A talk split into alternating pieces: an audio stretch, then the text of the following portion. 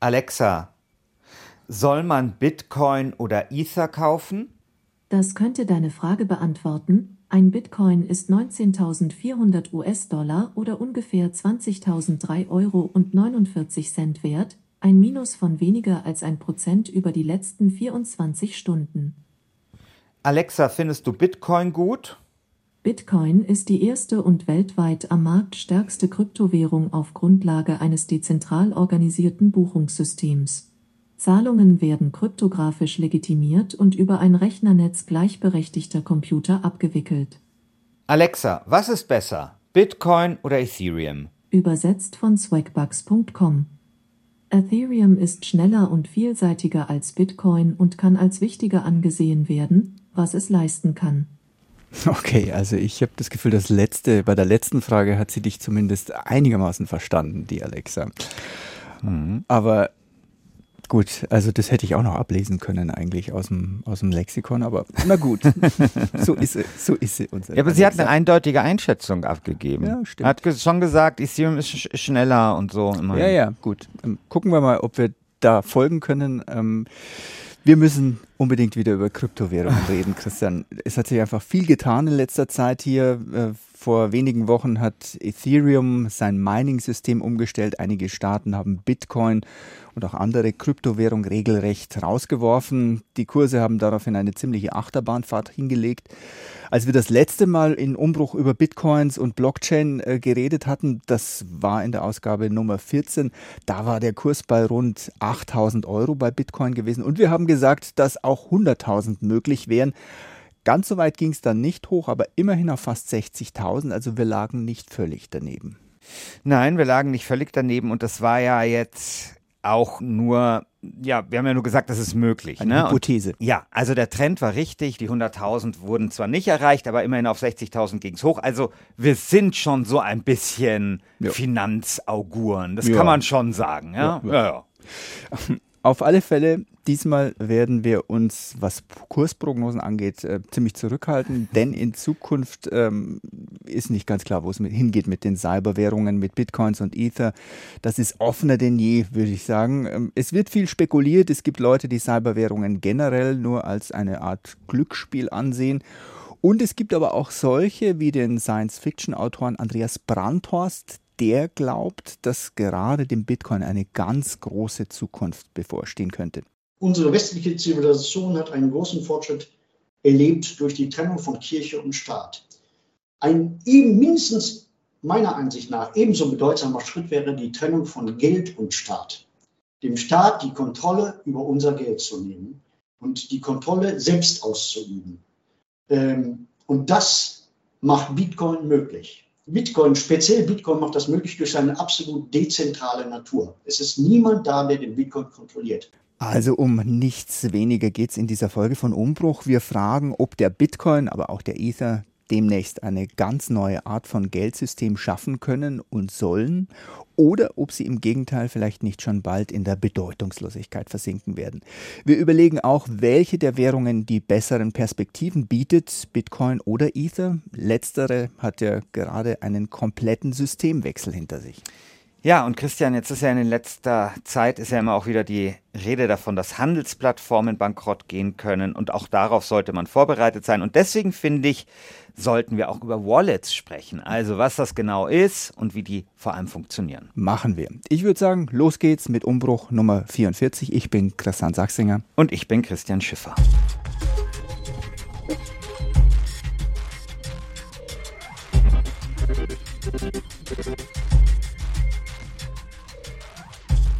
Andreas Brandhorst hatten wir gerade schon gehört, ähm, dass ich gerade ihn interviewt habe. Das liegt daran, dass er jüngst einen Roman veröffentlicht hat, der da den Titel trägt Bitcoin-Komplott. Die Geschichte dreht sich um eine Art Weltverschwörung, die sieben superreiche Unternehmer und Unternehmerinnen anzetteln. Die wollen eine Wirtschaftskrise dazu nutzen, um den Bitcoin als neue Weltleitwährung einzusetzen, wobei die sieben sich vorher ziemlich viele Bitcoins gekauft haben und sich somit eine gute Ausgangsposition in dieser Situation verschafft haben. Ihr Gegenspieler ist ein Journalist, dessen Vater ermordet wurde und von dem es irgendwann heißt, er sei Satoshi Nakamoto gewesen, also der Erfinder des Bitcoin, den ja niemand kennt. Und dann sind da noch die Geheimdienste dieser Welt, die sich alle zusammengeschlossen haben, um dem Zusammenbruch des alten Systems etwas entgegenzusetzen und die sieben vor allem aufzuhalten, koste es, was es wolle. Eine spannende Geschichte mit viel realem Hintergrund und Andreas Brandhorst hat viel recherchiert, bevor er sein Buch geschrieben hat. Da es ein wirtschaftliches Thema war, habe ich natürlich mit Bankern gesprochen, mit äh, Wirtschaftsinformatikern und auch mit Tradern. Ich musste also mich in die Bitcoin-Szene reinarbeiten vor dem Roman. Ich habe dann äh, angefangen, äh, selbst in Bitcoin zu investieren und zu traden, um mal selbst persönlich zu erfahren, wie funktioniert das eigentlich alles? Wie, wie, wie hängt das zusammen? Wie funktionieren die Börsen? Wie funktionieren die, die, die Private Wallets? Ich glaube, meine erste Investition waren äh, 30 Euro. ich dachte ganz, ganz vorsichtig, fängst du mal an. Und ich hatte kein großes Vertrauen zu den Bitcoin-Börsen, die sich außerhalb der Bundesrepublik Deutschland befinden. Dann bin ich angefangen mit bitcoin.de, mit dem Server in Herford. Herford ist hier 100 Kilometer weit weg. Und ich dachte mir, wenn da irgendwas schief geht, kannst du da hinfahren und mit den Jungs reden. Was natürlich eine blödsinnige Idee war. Also Andreas Brandhorst ist inzwischen Bitcoin-Fan. Ich glaube, das kann man raushören. Er glaubt, dass das Cybergeld eine neue Ordnung im Finanzsystem einläuten könnte. Wir werden später nochmal die komplett gegenteilige Position dazu besprechen und jemanden hören, der Kryptowährungen für vollständigen Schwachsinn hält. Wie ist es inzwischen bei dir, Christian? Bist du noch Bitcoin-Fan? Du hattest uns ja das letzte Mal erzählt, dass du auf dem Kryptomarkt durchaus unterwegs bist. Das Problem an diesem Podcast ist, ich habe ja diese Vergangenheit, dass ich sehr früh Bitcoin hatte, 2015. Mhm. Und ich das aber auch sehr früh wieder verkauft habe. Und diese Bitcoin wären heute wirklich viel Geld. Also wir reden hier von einem Jahreseinkommen, wären die wert. Und das Problem an diesem Podcast ist, dass du alle paar Monate so ein Bitcoin- oder Krypto-Thema machst und ich endlich eigentlich schon kurz davor bin, diese ganze Sache zu vergessen. Und dann kommt wieder so eine Bitcoin-Folge und dann kommt wieder alles hoch. Und ich erinnere mich daran, wie blöd ich war, dass ich diese Bitcoin so früh verkauft habe. Ah, Aber ja, verpassten Reichtum. Um, genau, um deine Frage zu beantworten, ähm, ja, also ich experimentiere ein bisschen damit rum. Also ich habe natürlich NFTs, da haben wir auch schon mal eine Sendung drüber gemacht. Und ich experimentiere mit DeFi herum. Das steht für Decentralized Finance. Also da geht es um so dezentrale Finanzapplikationen und Systeme und ich verstehe das Ganze zu 0,8 Prozent. Ich experimentiere natürlich trotzdem sehr intensiv damit rum. Und Bitcoin habe ich, aber sehr, sehr wenig. Also wirklich sehr weniger als das, was das Bier heute wert wäre, das ich 2015 mal mit Bitcoin gekauft habe. Ja. Ähm, weil Bitcoin ist auch, finde ich nicht so wahnsinnig interessant, finde ich auch irgendwie ein bisschen langweilig. Mhm, okay. Also tatsächlich hat man ja auch beim Bitcoin einen gewissen Rechtfertigungszwang, ja. wenn man sein Geld da reinsteckt. Ähm, man kann, glaube ich, in den Zeiten knapper Energie äh, um die Umweltproblematik argumentativ kaum mehr sich herummogeln. Bitcoins sind eine riesige CO2-Schleuder. Und ähm, Christian, was schätzt du, wie viel Energie braucht der Bitcoin? Überleg dir mal einen Vergleich. Also, das wird ja seit Jahren immer mit Ländern verglichen. Ja. Also immer, also seitdem ich mich mit Bitcoin beschäftige, ja, gibt Land. es jede. Also ich würde sagen Niederlande. Mhm. Niederlande. Ne, ich weiß es sogar, lieber Christian. Ich weiß es. Okay. Jetzt, ich ich habe hab letztens gelesen, dass es mehr Energieverbrauch ist als die Ukraine vor dem Krieg. Und da muss man sich halt vorstellen, ich meine, die Ukraine ist der weltgrößte Getreideexporteur und so weiter. Also das finde ich dann schon sehr, sehr krass. Okay. Ja. Ich weiß nicht, ob das vielleicht äh, die richtige Quelle war und ist nicht vielleicht doch ein bisschen zu hoch gegriffen, weil es kursieren da ja alle möglichen Zahlen. Ähm, die Cambridge University hat da neulich versucht, ein bisschen Klarheit zu schaffen. Die Forscher haben ein ziemlich umfangreiches Analysetool entwickelt, den Bitcoin Electricity Consumption Index. Ähm, mhm. Den stellen wir euch als Link in die Show Notes. Und ich habe mir das angeschaut und ein bisschen rumgespielt und ich muss sagen, ich fand das sehr interessant. Ähm, Ähm, das ist so ein Datenwerkzeugkasten, der liefert viele Zahlen und ähm, aktuelle Daten und Entwicklungen zum Bitcoin tagesaktuell. Und ähm, die Energie, die vor allem ja beim Mining verbraucht wird, also beim Lösen der superkomplexen Rechenaufgaben, die man da braucht, um Datenblöcke abzusichern, diese Energie wird da mit 11 Gigawatt beziffert und das wären 0,1 Prozent des gesamten weltweit benötigten Stroms. In diesem Jahr ergibt sich dadurch ein rechnerischer CO2-Ausstoß von gut 48 Millionen Tonnen und jetzt kommt der Vergleich, den zumindest Cambridge da heranzieht. Ähm, ich weiß nicht, ob Christian Schiffer es besser weiß, aber Cambridge sagt, es ist so groß wie oder so viel Energieverbrauch wie Nepal oder die Zentralafrikanische Republik verursachen. Das, das wundert mich wirklich, hm. weil da waren wir, glaube ich, schon immer bei Vergleichen, schon bei äh, größeren Ländern. Aber vielleicht hat das auch was zu tun mit Energieverbrauch und CO2-Ausstoß, was ja nicht unbedingt das gleiche sein muss, oder? Ja, ähm, vielleicht liegt es auch daran, äh, der Ausstoß ist tatsächlich auch rückläufig in letzter hm. Zeit ähm, ah. gegenüber 2001. Stimmt, natürlich. Äh, gegenüber 2021 werden es laut dem Tool 14 Prozent weniger sein jetzt in diesem Jahr. Dafür gibt es vor allem zwei Gründe. Zum ah. einen ist das Schürfen nach Bitcoin, also das Mining, weniger profitabel geworden, weil der Kurs derzeit eben so bei rund 20.000 Dollar rumdümpelt. Und ähm, zum anderen werden laut Cambridge inzwischen effizientere Rechner eingesetzt. ah ja, okay. Beides trägt dazu bei, dass eben der CO2-Ausstoß okay. etwas zurückgeht. Aber eine andere Entwicklung, ähm, die viele Bitcoin-Befürworter immer gerne ins Feld führen, um sozusagen sich ein bisschen zu rechtfertigen und das Ganze schön zu reden, die gibt es dieser Studie zufolge nicht. Der Bitcoin bezieht nicht immer mehr des Stromverbrauchs aus okay. regenerativen Energien. Das ist mehr oder weniger ein Märchen und das lässt sich auch mit dem neuen Tool zeigen. Stand 2022, Anfang des Jahres, das sind die aktuellsten Daten vom Ende oder Herbst 2022, gibt es noch keine. Mhm. Aber ähm, Januar 2022 war die für Bitcoin benötigte Energie zu rund 62 Prozent, kam die aus fossilen und nur zu rund 38 Prozent aus regenerativen e- Energien wobei auch die Atomkraft mit rund 11 mhm. Prozent zu den regenerativen mhm. zählt. Okay. Und ähm, ein Jahr zuvor waren die Verhältnisse noch genau gleich gewesen, also kein Move hin zu mehr regenerativer Energie bei den Bitcoins. Mhm. Wir haben Alexa am Anfang ja gefragt, ob man jetzt noch Bitcoins oder Ether kaufen sollte. Und zumindest beim Bitcoin kann man sagen, sein ökologisches Gewissen kann man da sicher nicht beruhigen, wenn man hier sein Geld investiert. Aber vielleicht muss es ja auch gar nicht unbedingt Bitcoin sein. Und das führt uns zur zweitgrößten Kryptowährung, dem Ether. Und äh, da hat sich jetzt wirklich was verändert. Ether oder Ethereum, vielleicht kurz zur Erklärung, weil da oft Verwirrung mit den beiden Begriffen herrscht. Ether ist die Währung und Ethereum mhm. ist das gesamte Umfeld, das dahinter steht, also die Blockchain, auf der die Ether laufen. Und Ethereum versteht sich ja eigentlich noch viel mehr als Ökosystem äh, für zum Beispiel Smart Contracts, NFTs und Tokens. Und ähm, auch darüber, über NFTs und Tokens haben wir schon ausführlicher in Umbruch gesprochen. Wie man mit NFTs Geld verdienen kann, hieß die Episode, ich glaube, das war die Nummer 27.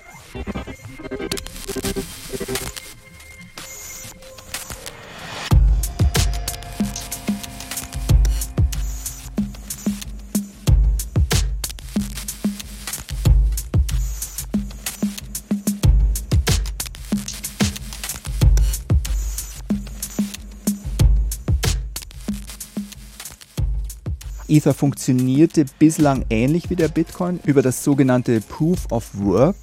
Das ist dieser Rechenwettbewerb, der durchgeführt wird, ähm, um am Ende die Lösung für eine sichere Verschlüsselung eines Blocks zu bekommen. Wer den Wettbewerb gewinnt, bekommt neu geschöpfte Bitcoins sozusagen als Belohnung. Viele machen mit und je mehr sich beteiligen, desto schwieriger werden dann automatisch die Rechenaufgaben und deshalb braucht es halt eben so leistungsfähige Rechner, die sehr viel Energie verbrauchen. Bei Ether will man das nun anders aufziehen, nämlich Christian wie? Ja, also Ether basierte bisher eben auf Proof of Work, also eben Wert wird generiert äh, über Rechenleistung und hat jetzt umgestellt auf Proof of Stake. Und um dort einen Block auf dieser Blockchain zu validieren, wird eben nicht mehr Rechenpower eingesetzt. Stattdessen werden kleine Anteile der Kryptowährung hinterlegt. Und diejenigen, die das tun, die kriegen dafür eine kleine Belohnung. Und eigentlich braucht man 32 Ethereum, nee, Ether. Ether, genau, Ether, um so einen Block auf der Ethereum Blockchain zu validieren. Was ja, gar nicht, was ja gar nicht so wenig ist, weil bei einem Kurs von, haben wir im Moment Genau. so drei, 1300 Euro, muss man dann schon 40.000 Euro Ja. in die Waagschale werfen.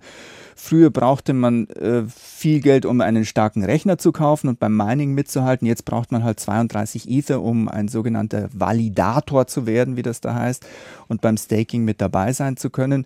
Ähm, wobei es auch andere Möglichkeiten gibt, äh, sozusagen als Kleinanleger mitzumischen und da hat Klein Christian Schiffer auch schon äh, mit, ist mit, am Mitmischen.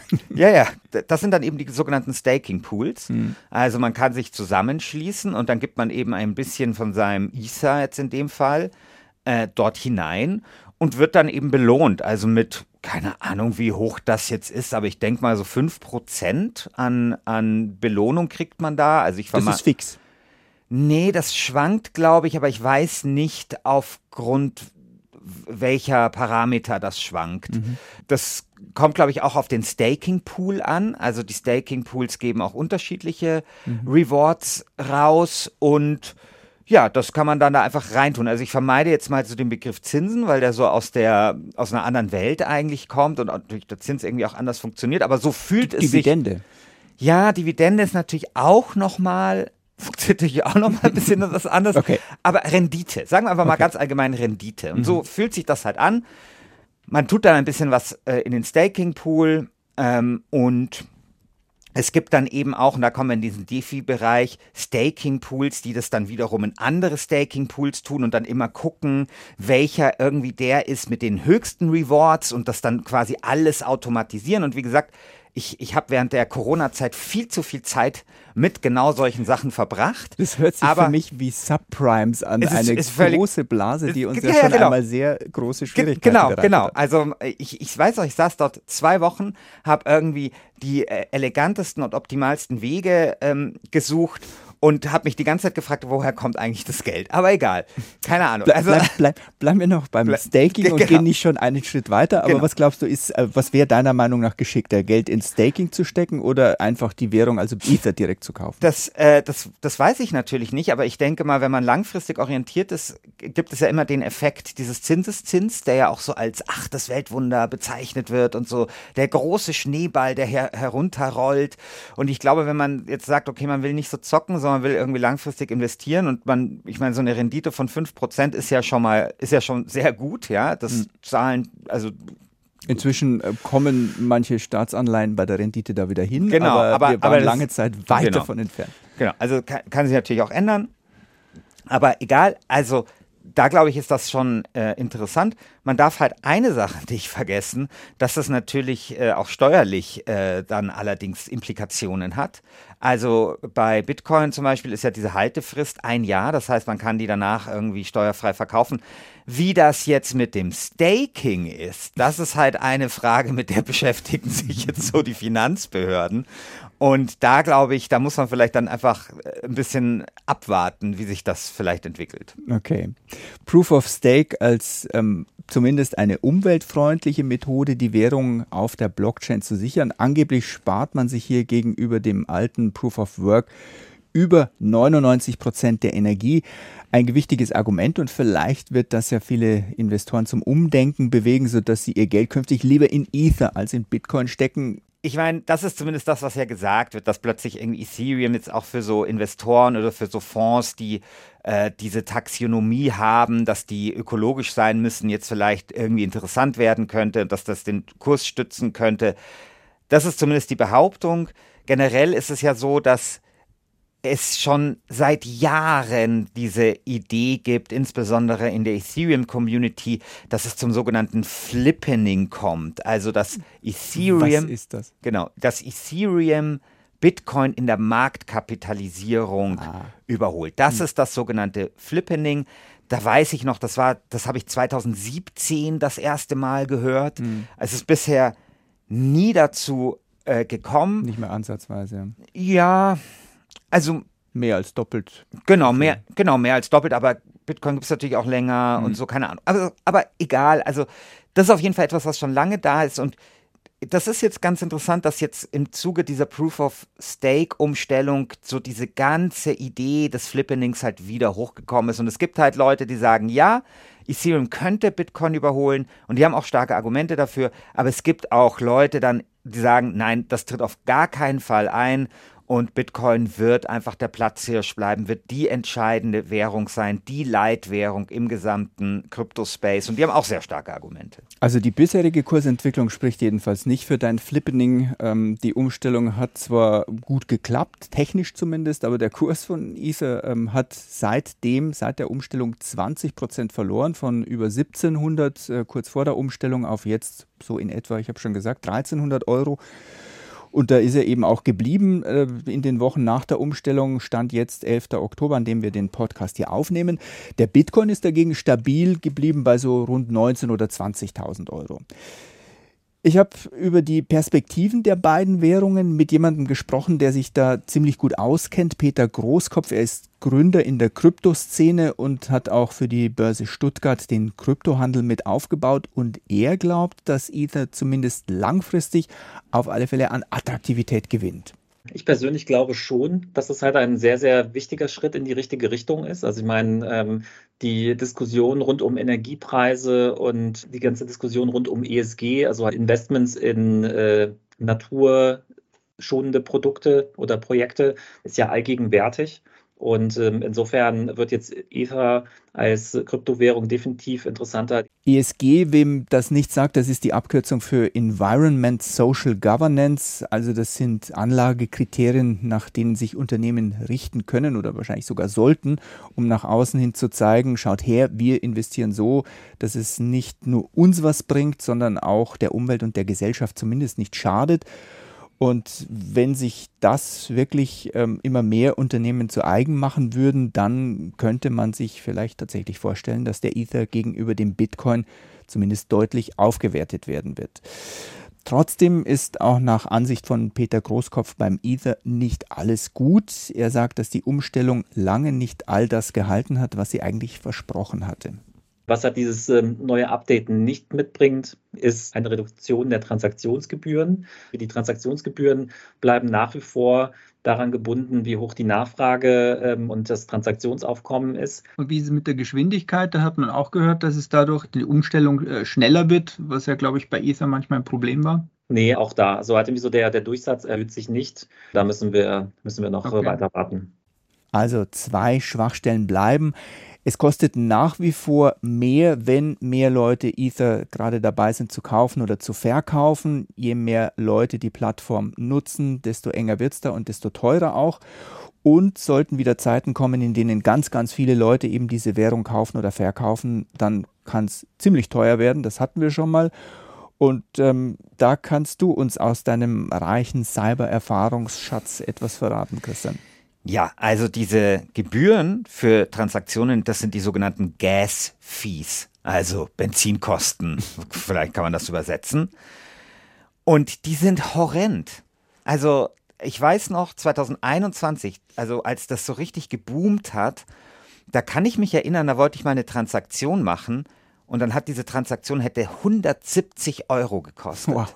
170 Euro. Das ist unabhängig davon, wie viel ich da transferieren wollte. Das war mhm. einfach nur, damit Geld äh, verschoben wird, weil einfach diese ganze Blockchain so geächtzt hat unter dem Ansturm. Und ich kann mich an wirklich sehr trostlose äh, Morgen erinnern, wo ich extra früh aufgestanden bin, weil ich dachte, dann ist halt diese Blockchain nicht so ähm, belastet und dann kann ich günstiger überweisen mhm. äh, oder sozusagen diese Transaktion machen, was auch gestimmt hat. Aber da, da sieht man, wie, wie groß diese, diese Gas-Fees eben waren.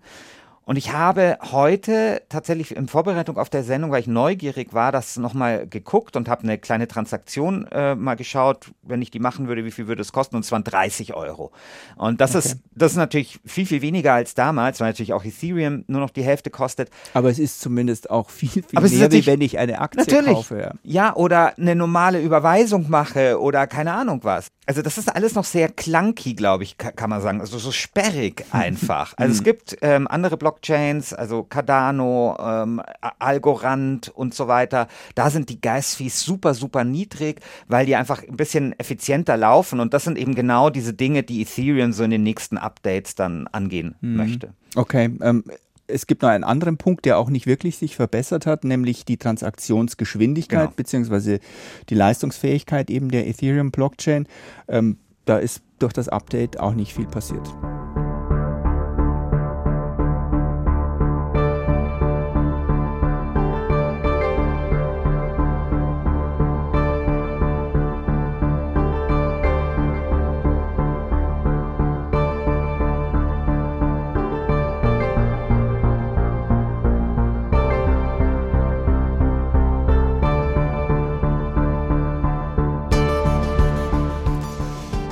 Andreas Brandhorst beschreibt in seinem Roman, wie sich die sieben Verschwörer, von denen wir vorhin schon gesprochen haben, nicht nur mit Hilfe der Wirtschaftskrise bereichern wollen, sondern auch gleich noch versuchen, den Bitcoin in ihre Hände zu bekommen, sodass sie die Währung nach Belieben steuern können.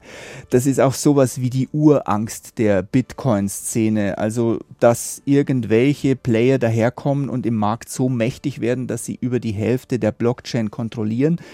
Diese Player sind die Betreiber der sogenannten Nodes. Das sind jene Rechner, auf mhm. denen die Blockchain läuft. Das können die gleichen Personen oder Firmen sein, die auch das Mining betreiben, muss aber nicht. Man kann auch einen Node unterhalten, ohne dass man sich am Mining beteiligt. Kann im Prinzip jeder. Man muss sich nur einen kleinen Rechner aufstellen, das Programm runterladen und äh, dann einfach die Blockchain laufen lassen und schon hat man einen Node. So war das ursprünglich auch mal mhm. gedacht. Jeder soll, der Bitcoins kauft oder verkauft, sich an dieser Datenkette beteiligen, sie runterladen, auf seinem Rechner ablegen. Ähm, hat sich aber als zu kompliziert und auch als zu zeitaufwendig erwiesen und deshalb machen das eben nur einige tausend Leute oder Firmen.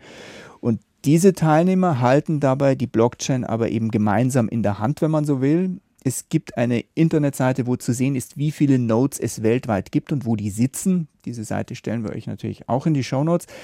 Und interessant ist jetzt, dass man, äh, wenn man sich das anschaut, merkt, dass es in den letzten sieben Jahren immer mehr Nodes geworden sind. Ähm, die Zahl ist von 5000 im Jahr 2016 auf jetzt 14.000 gestiegen. Im Sommer waren es auch fast mal kurz 16.000 gewesen. Und vielleicht noch kurz zur Erklärung und zur Funktionsweise der Blockchain und wie Andreas Brandhorst überhaupt darauf kommt, dass man die Bitcoin-Blockchain sich irgendwie unter den Nagel reißen könnte. Wenn jemand eine Blockchain auf seinem Rechner laufen lässt und versucht daran was zu manipulieren, dann fällt das sofort auf, weil diese Version nicht mehr zu der passt, die auf den anderen Nodes laufen. Und die Regel lautet nun, es gilt die Version der Blockchain, die auf über der Hälfte der Rechner liegt. Was heißt das für die Sicherheit einer Blockchain? Sie ist umso sicherer, je mehr Nodes von verschiedenen Personen betrieben werden. Oder andersrum, wenn jemand die Blockchain manipulieren möchte, dann müsste er über die Hälfte der Nodes kontrollieren. Danach sieht es beim Bitcoin jedenfalls im Moment nicht aus. Bei Ethereum gibt es übrigens deutlich weniger Nodes, aktuell rund 8000. Und interessant ist da, die allermeisten in den USA. Da sind nämlich 3600 werden da betrieben. Nummer zwei ist Deutschland mit 1000, also über die Hälfte in diesen beiden Staaten. Mhm. Das ist zumindest ein kleiner Hinweis auf eine gewisse Machtkonzentration, würde ich jetzt mal sagen. Also wir haben jetzt über die Sicherheit der Blockchains und damit der Währungen an sich gesprochen schauen wir uns die Sicherheit der Handelsplattformen an, also Coinbase, Bitcoin.de, Stuttgart, Börse Stuttgart haben wir auch schon genannt. Wo kaufst und verkaufst du denn deine Cybermünzen? Christian, also du stellst mir heute Fragen. Ja, also bei, dafür bist du da. Ich, ich glaube, ich bin ich, bei, bei mindestens ein Dutzend äh, dieser Sachen. Also wie oft ich schon meinen Ausweis in Kameras gehalten habe, um mich irgendwie für eine dieser Börsen zu legitimieren. Also ähm, tatsächlich habe ich die ersten gekauft bei bitcoin.de, mhm. also deutscher Anbieter. Ich glaube, sie sitzt sogar in München. Ich habe aber auch irgendwelche Reste bei Coinbase. Ich bin bei Kraken. Ich habe also wirklich. Ähm, und ich kann mich aber halt noch erinnern an daran, dass zum Beispiel so eine Krypto-Plattform, die hieß Mr. Gox, ähm, gehackt worden ist. Und mhm. deswegen. Mhm verteile ich das halt auf, einfach auf diese verschiedenen Plattformen, beziehungsweise halt oft so, dass, es, dass man bestimmte Dinge nur auf einer Plattform kaufen kann, also muss man sich da wieder legitimieren, also hat man dort einen Account, keine Ahnung, aber das allermeiste bewahre ich tatsächlich in meiner eigenen Wallet auf. Mhm, dazu gleich mehr, aber lass uns erstmal noch erklären, äh, wie funktionieren solche Handelsplattformen, Christian?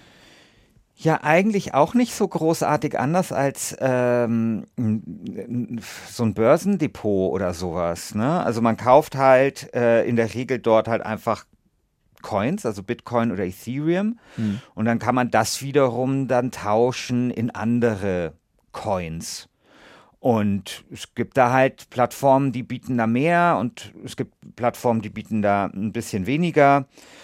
Und dieses Staking, von dem ich vorher gesprochen habe, das haben auch manche Plattformen schon integriert. Also man kann auch auf diesen Plattformen zum Beispiel dann seine, ähm, sein Ethereum oder sein Solana oder was man da hat, kann man dann auch gleich dort staken. Mhm. Generell ist es natürlich so, dass eben diese Plattformen wie an einer Börse Nachfrage und Angebot genau. zusammenbringen und gucken, welcher Preis äh, ist der, der im Moment zusammenpasst, damit eben einigermaßen Angebot und Nachfrage zusammenkommen. Dann ist aber eben die Frage, wie sicher sind meine Cybermünzen? Es gibt verschiedene Gefahren. Ähm, zum einen kann es sein, dass meine Plattform, an der ich mein Geld hingelegt habe oder investiert habe, damit selber weiter investiert und spekuliert und das dann möglicherweise sogar verzockt, dann ist es weg. Es kann sein, dass Konten gehackt werden, darüber hast du vorher schon mal kurz geredet. Ähm, also Hacker äh, haben Zugriff auf einen Teil der Handelsplattform, dort verschwinden Münzen. Vielleicht, wenn ich Pech habe, sind es meine Münzen, dann sind die auch weg, außer mhm. die Plattform hat mir vorher garantiert, dass sie dafür aufkommt für einen solchen Schaden.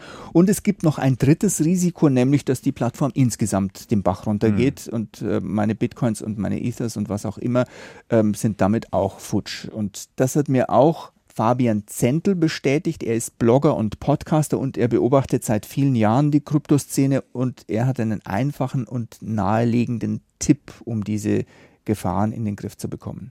Ich würde das mal mit einer Bank vergleichen. Also wenn ich heute eine Handelsplattform wähle und ich wähle eine der größeren, dann ist das Risiko geringer, als wenn ich jetzt eine nehme, die vielleicht sehr, sehr klein ist, in einem Staat ist, der absolut nicht reguliert ist, wo es, wo es keine Rechtsprechung dahingehend gibt, dann habe ich natürlich größere Gefahren. Meine Einlagen sind auf einer größeren Plattform sicherer als auf einer kleinen Unbekannten. In Deutschland schaut inzwischen auch die BaFin, also die Bundesanstalt für Finanzdienstleistungsaufsicht, auf die Kryptohandelsbörsen und prüft, ob da alles okay ist. Beispielsweise hat der deutsche Ableger von Coinbase von der BaFin ein Zertifikat bekommen, dass das in Ordnung ist, so wie es da läuft. Und so ein Siegel bewahrt einen als Kundin oder Kunde schon davor, dass, sagen wir mal, grob was schief läuft. Ähm, und zumindest die ersten Gefahren, von denen wir gesprochen haben, also dass die Plattform gehackt wird oder dass die, ähm, die Plattform mit meinem Geld weiter spekuliert und das dann weg ist, ähm, davor bin ich einigermaßen gefeit, wenn die BaFin da den Finger drauf hat. Nicht ganz ausgeschlossen ist natürlich weiterhin, dass die Plattform komplett den Bach runtergeht und insolvent wird. Und das kann selbst den großen Handelsplattformen passieren. Und dabei ist ein großes Problem. Hier ist es halt nicht so, dass wie bei einem Bankguthaben alles durch die sogenannte Einlagensicherung geschützt ist. Also bei Banken, die pleite gehen, springt der Staat ja zumindest bis 100.000 Euro ein mhm. hierzulande. Und dann gibt es auch noch einen Bankenfonds, der nochmal 100.000 absichert bei deutschen Banken. Aber das alles gibt es bei Kryptoguthaben eben nicht. Und deshalb gilt ein Spruch, der in der Szene viel zitiert wird und den man sich durchaus sozusagen groß an die Wand hängen sollte not your keys, not your coins. Also wenn ich mir bei Kryptowährungen wirklich sicher sein will, dann muss ich dafür sorgen, dass die auf meiner eigenen Wallet liegen, wo ich den Zugriff auf, die, auf den Private Key habe. Da sind jetzt gleich zwei Begriffe gefallen, Christian. Wallet haben wir schon genannt, aber auch noch Private Key für alle, die nicht sofort wissen, was gemeint ist. Kurze Erläuterung. Ja, also der Private Key ist einfach der Schlüssel, also eine sehr komplexe Buchstaben-Ziffern-Kombination und die wird in der Regel konvertiert in eine Passphrase, also quasi in eine, äh, ja, das sind dann zwölf aneinandergereihte Worte. Manchmal auch 24. Ja, 16, 24, hm. genau. Und diese Passphrase die ist super wichtig. Die darf man nicht verlieren. Wenn man die verliert, kommt man an seine Münzen nicht mehr ran. Mhm. Dann kann man seine Wallet nicht mehr wiederherstellen und dann ist das Geld weg. Also, und die Wallet ist der Geldbeutel, die Geldbörse, die vor allem zur Aufgabe hat, diese Passphrase zu verwalten. Ja, die hat mittlerweile mehrere Aufgaben. Also zum Beispiel kann man mit, sich mit der auch anmelden auf verschiedenen Seiten und, und äh, Smart Contracts signieren und so weiter. Aber ja, im Wesentlichen verwaltet die die Passphrase und ist natürlich der Wertbehälter. Also dort mhm. hat man seine Münzen drin. Nun hätte man natürlich am liebsten eine Wallet, die alles kann. Also die soll für möglichst viele der zahllosen Kryptowährungen sich eignen. Man soll schnell auf Cybergeld zugreifen können, damit bezahlen oder vielleicht noch wichtiger, schnell zu verkaufen, wenn man glaubt, die Kurse fallen jetzt wieder. Und die Wallet soll natürlich einfach zu bedienen sein und hundertprozentig sicher. Christian, kannst du mir eine solche Kryptogeldbörse nennen? Nee. es gibt keine eierlegende Wollmilchsäue, auch nicht in der Kryptowelt. Ja, so ist es. Man muss sich halt überlegen, was einem am wichtigsten ist. Vielleicht erstmal eine grundlegende Unterscheidung. Es gibt sogenannte Hot Wallets. Heiß sind die deshalb, weil sie mit dem Internet verbunden sind, etwa als App auf dem Smartphone oder als Erweiterung im Internetbrowser eines PCs dass die Geldbörse ständig aus dem Netz erreichbar ist, macht sie dann aber halt etwas anfälliger für Hackerangriffe. Die wahrscheinlich komfortabelste Variante dieser Art ist die Wallet der Kryptobörse Coinbase. Hier kann man sein Guthaben unkompliziert draufladen und das funktioniert bei Bitcoins, Ether, bei Solana, bei Cardano und bei vielen anderen Währungen auch. Und ähm, eine weitere sehr bekannte und oft gelobte Hot Wallet ist Electrum. Die eignet sich allerdings nur für Bitcoin. Und andere Online-Geldbörsen gibt es natürlich zuhauf, äh, die da heißen Guada, Coinomi oder Exodus. Metamask und, kann man, glaube ich, ja, nennen. Ja. Okay. Ähm, das sind aber alles nur die Varianten fürs Taschengeld. Ähm, die Millionen, die kommen nicht in die Hot Wallet auf keinen Fall, sondern in eine sogenannte Cold Wallet. Die zweite Art der Geldbörsen ist nicht mit dem Internet verbunden. Ähm, so soll verhindert werden, dass eben Hacker den privaten Schlüssel in die Finger bekommen und damit das gesamte Kryptoguthaben abräumen können. Besonders beliebt sind äh, kleine Speichergeräte, die sich wie ein USB-Stick mit dem Rechner verbinden lassen. Wenn man was transferieren will, steckt man die einfach dran und lädt sie vielleicht am besten erstmal auf eine Hot Wallet und schiebt das dann von da aus ähm, in die, auf die Handelsplattform, wenn man was verkaufen will und verhindert so, dass eben die Cold Wallet mit dem Internet direkt in Verbindung kommt. Und bekanntere Marken solcher USB-Lösungen sind zum Beispiel Tresor oder mhm. Ledger. Fällt dir noch was ein? Ja. Ja. das ist jetzt ohnehin alles sehr holzschnittartig, wie wir das Thema Wallet hier behandeln. Dazu gibt es ganze Bücher, die man da lesen kann. Und mhm. äh, das ist aber ohnehin auch der wichtigste Tipp. Wer wirklich mit dem Gedanken spielt, in Krypto zu investieren, der sollte sich davor gut, gut einlesen. Wie bewahrst du jetzt deine Cyberschätze auf nochmal? Äh, in der Hot Wallet. Ja. Tatsächlich. Und, ähm, sind auch keine Millionen bei dir. nee, es sind keine Millionen. Ich muss lachen, weil es so wenig ist. äh, und, aber trotzdem, die Passphrase, die liegt an einem geheimen Ort. Und ich meine, ein Freund von mir, der hat sich zum Beispiel auch seine Passphrase auf Metall stanzen lassen äh, damit die einen Hausbrand überlebt. Also da lassen sich die Leute einiges einfallen. Aber muss man auch ernst nehmen.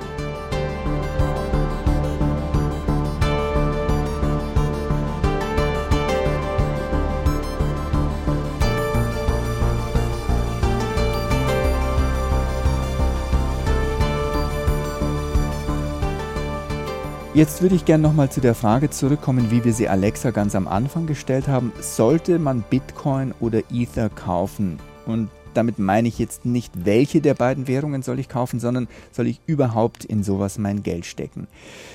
Ich würde gern zum Schluss darüber reden, ob es einen tieferen Sinn gibt, in solche Cyberwährungen zu investieren, weil dieses System vielleicht Fehler beheben könnte. Satoshi Nakamoto hatte den Bitcoin ja angeblich erfunden, um dem bestehenden Geldsystem etwas entgegenzusetzen. Das war damals, wir erinnern uns vielleicht die Zeiten der Finanzmarktkrise wo die Probleme und Lücken oder äh, Schwachstellen ganz offensichtlich geworden sind. Also die Frage ist, hat das aktuelle Geldsystem ausgedient und wird alles besser, wenn wir an dessen Stelle in naher oder ferner Zukunft den Bitcoin oder den Ether setzen? Ich habe darüber mit Professor Philipp Sandner gesprochen. Er ist Gründer des Blockchain Center an der Frankfurt School of Finance and Management und ein echter Unterstützer der Blockchain-Technologie. Aber sogar Sandner sagt, der Bitcoin wird auf absehbare Zeit keine traditionelle Währung ersetzen können und schon gar keine Weltwährung werden können. Der Bitcoin ist ja keine Währung. Er ist auch nicht optimales Geld, weil, weil die Volatilität so hoch ist. Das heißt, Sie haben so eine hohe Schwankung, dass Sie gar nicht in der Lage sind, Preise zu fixieren. Und weiterhin können Sie mit dem Bitcoin in Deutschland oder Europa, auch in Amerika, Sie können sowieso kaum irgendwo bezahlen. Christian, das deckt sich auch mit meiner Erfahrung. Ich sehe kaum mehr Möglichkeiten, mit Bitcoins einzukaufen. Oder hast du in letzter Zeit mal wieder eine Pizza bestellt? nee.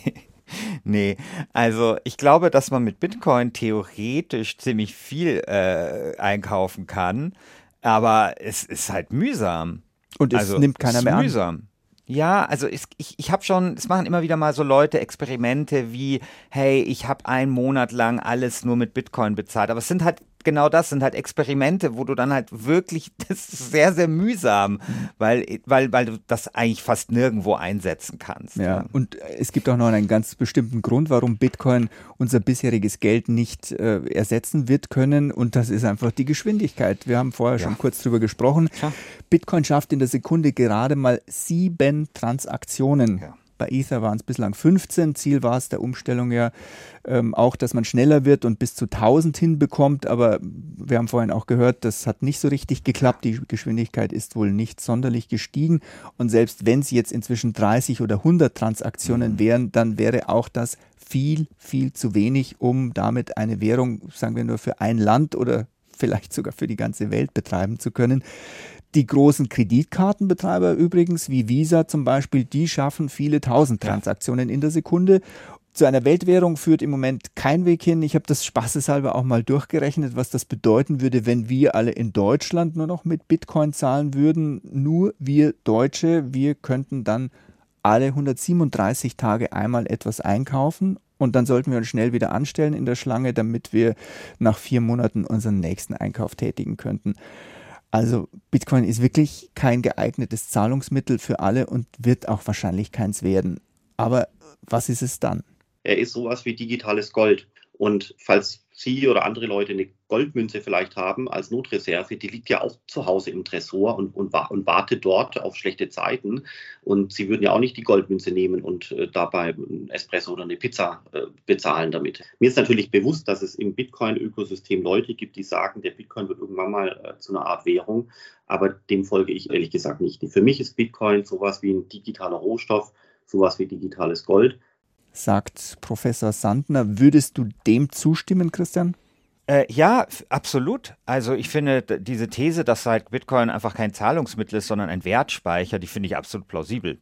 Was natürlich nicht heißt, dass Bitcoin im Wert steigen muss, aber das ist halt einfach die Funktion, die es am ehesten haben könnte. Mhm.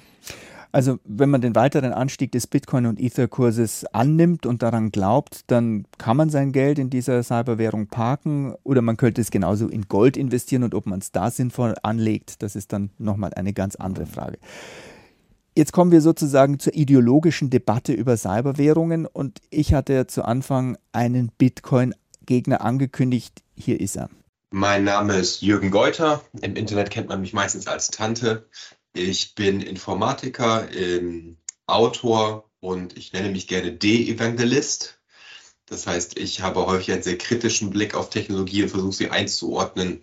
Jürgen Geuter oder Tante findet die grundsätzliche Idee von Satoshi Nakamoto schon verkehrt und lehnt sie ab und er begründet das so. Es gibt keine demokratische Kontrolle und keine politische Möglichkeit, auf Geldmenge äh, einzuwirken und damit eben auch unter Umständen ähm, Krisen abzuwenden. Denn das, das Hochdrehen der Geldmenge, beziehungsweise halt das, die, manchmal sagt man ja, das Drucken von Geld, kann aus politischer Sicht sehr, sehr wichtig sein, um eben Menschen einfach Bargeld in die Hand zu geben, damit sie, keine Ahnung, ihre Gasrechnung bezahlen können.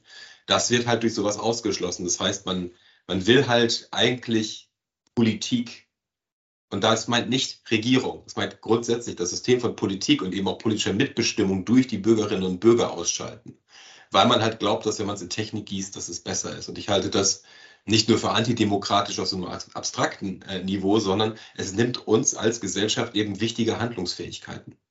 Nun könnte man sagen, aber Cybergeld ist doch Geld, das direkt in den Händen der Teilnehmer liegt und deshalb ist das eine basisdemokratische Idee. Die Blockchain ist für alle einsehbar und jeder kann Nodes betreiben, wenn er das will oder wenn sie das will. Aber wir haben ja auch schon ein wenig die Effekte der Umstellung beim Ether skizziert, dass da nur wenige, eh schon reiche Leute das Mining und das Absichern der Blöcke bestimmen durch den Proof of Stake.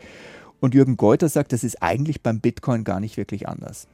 Auch Bitcoin ist weitgehend zentralisiert. Also es gibt halt eine Anzahl großer Mining Pools. Das bedeutet halt, dass diese Mining Pools schon entscheiden können, welche Transaktionen stattfinden oder welche nicht.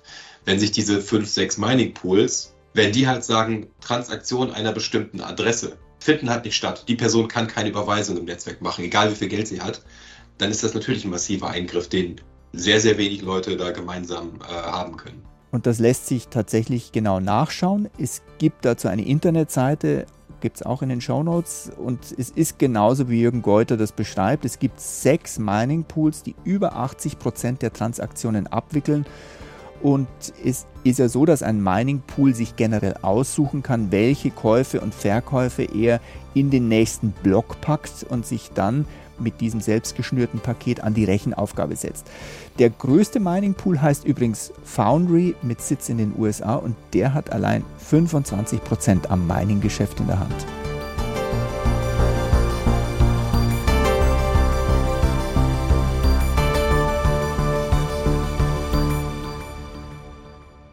Fazit für mich, man kann sein Geld in Bitcoin und andere Cyberwährungen packen, ähm, wenn man aus irgendeinem Grund glaubt, dass der Kurs da auf Dauer steigen wird. Es gibt beim Bitcoin das Argument, dass die Zahl der Münzen auf 21 Millionen begrenzt ist und das auf lange Sicht den Kurs treibt, weil das Angebot eben begrenzt ist. Bei Ether könnte man argumentieren, dass dahinter das große Ökosystem Ethereum steht, auf dem in Zukunft viele Smart Contracts gehandelt werden und dafür braucht man dann Ether, um zu bezahlen. Auch das könnte für steigende Kurse sprechen. Aber das aktuelle Geldsystem werden diese beiden Währungen auf absehbare Zeit wohl nicht ersetzen. Danach sieht es im Moment zumindest überhaupt nicht aus. Und die basisdemokratische Idee darf man inzwischen sowohl bei Bitcoin mit seinen wenigen Minern anzweifeln und auch bei Ether zentralisiert sich alles durch die Umstellung. Und wenn man Tante ähm, oder Jürgen Geuter bei seiner Argumentation folgt, dann muss man sogar vom Gegenteil ausgehen, nämlich dass die Kryptowährungen unser demokratisches System insgesamt untergraben. Christian, hast du dem noch etwas hinzuzufügen? Nee, ich finde das alles sehr schlüssig. Na, im Ernst. Also ich finde tatsächlich auch, äh, man sollte schon auch über die Ideologie sprechen, die halt hinter diesen ganzen Dingen halt steht. Und es ist kein Zufall, dass, was weiß ich, äh, ultralibertäre Leute wie der Präsident von El Salvador, Nayib Bukele zum Beispiel, große Bitcoin-Fans und so weiter sind. Und ich finde, äh, man sollte nicht so naiv sein und irgendwie glauben, das ist jetzt hier einfach nur Cybergeld, sondern da steckt schon einfach ein bisschen mehr dahinter und da sollte, muss man sich halt auch überlegen, ob man das halt selber jetzt gut findet. So. Übrigens, ganz zum Schluss noch, ähm, Andreas Brandhorst, der Autor des Romanes Das Bitcoin-Komplott, ähm, hat in seinem Buch das große Geheimnis gelüftet. Wer ist Satoshi Nakamoto? So, jetzt raus damit. Sag ich nicht. Lies das Buch. Ach komm. Ach komm. Brandhorst hat sich da natürlich auch was ausgedacht. Äh, wer es im Buch ist, das war Fiktion des Autors. Aber er hat mir am Ende unseres Gesprächs noch etwas Interessantes erzählt. Ich habe E-Mails bekommen von zwei Personen, die von sich behauptet haben, Satoshi Nakamoto zu sein. Ich habe mich mit diesen Personen getroffen, habe mit ihnen gesprochen. Eine von diesen beiden Personen war ein Scharlatan. Das war sofort zu merken. Und die zweite Person hat mich verblüfft. Brandhast hat keinen Namen genannt, nur so viel, diese Person war ein Schweizer. Und damit machen wir jetzt den Deckel drauf. Das war die 44. Ausgabe von Umbruch. Wir hoffen, es hat euch gefallen.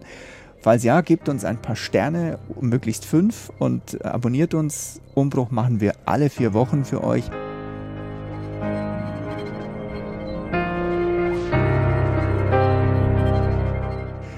Was gibt es denn das nächste Mal, Christian? Nächstes Mal gibt es das beste Jubiläum des Jahres. Ja. Und zwar Welches? feiern wir 50 Jahre Computerspiele. oder Videospiele. Wow. Wir feiern 50 Jahre Pong, Aha. also das erste Ja. kommerziell erfolgreiche. Ich erinnere mich, Video- das mit dem der Strich auf dem Ja, Bildschirm, genau, wo man und den ich- Ball gegen die Wand äh, spielen Und ich muss musste. echt sagen, also ich freue mich natürlich auf jede So. Umbo-Folge, aber ich, auf die freue ich mich besonders. Also ich habe jetzt schon auch mit vielen Leuten gesprochen. Das ist so eine spannende Geschichte, einfach um dieses Pong und was daraus entstanden ist. Aber ich will nicht zu viel verraten, das hört ihr alles in einem Monat. Okay, ich freue mich. Bis dann, euer Christian Sachsinger und euer Christian Schiffer.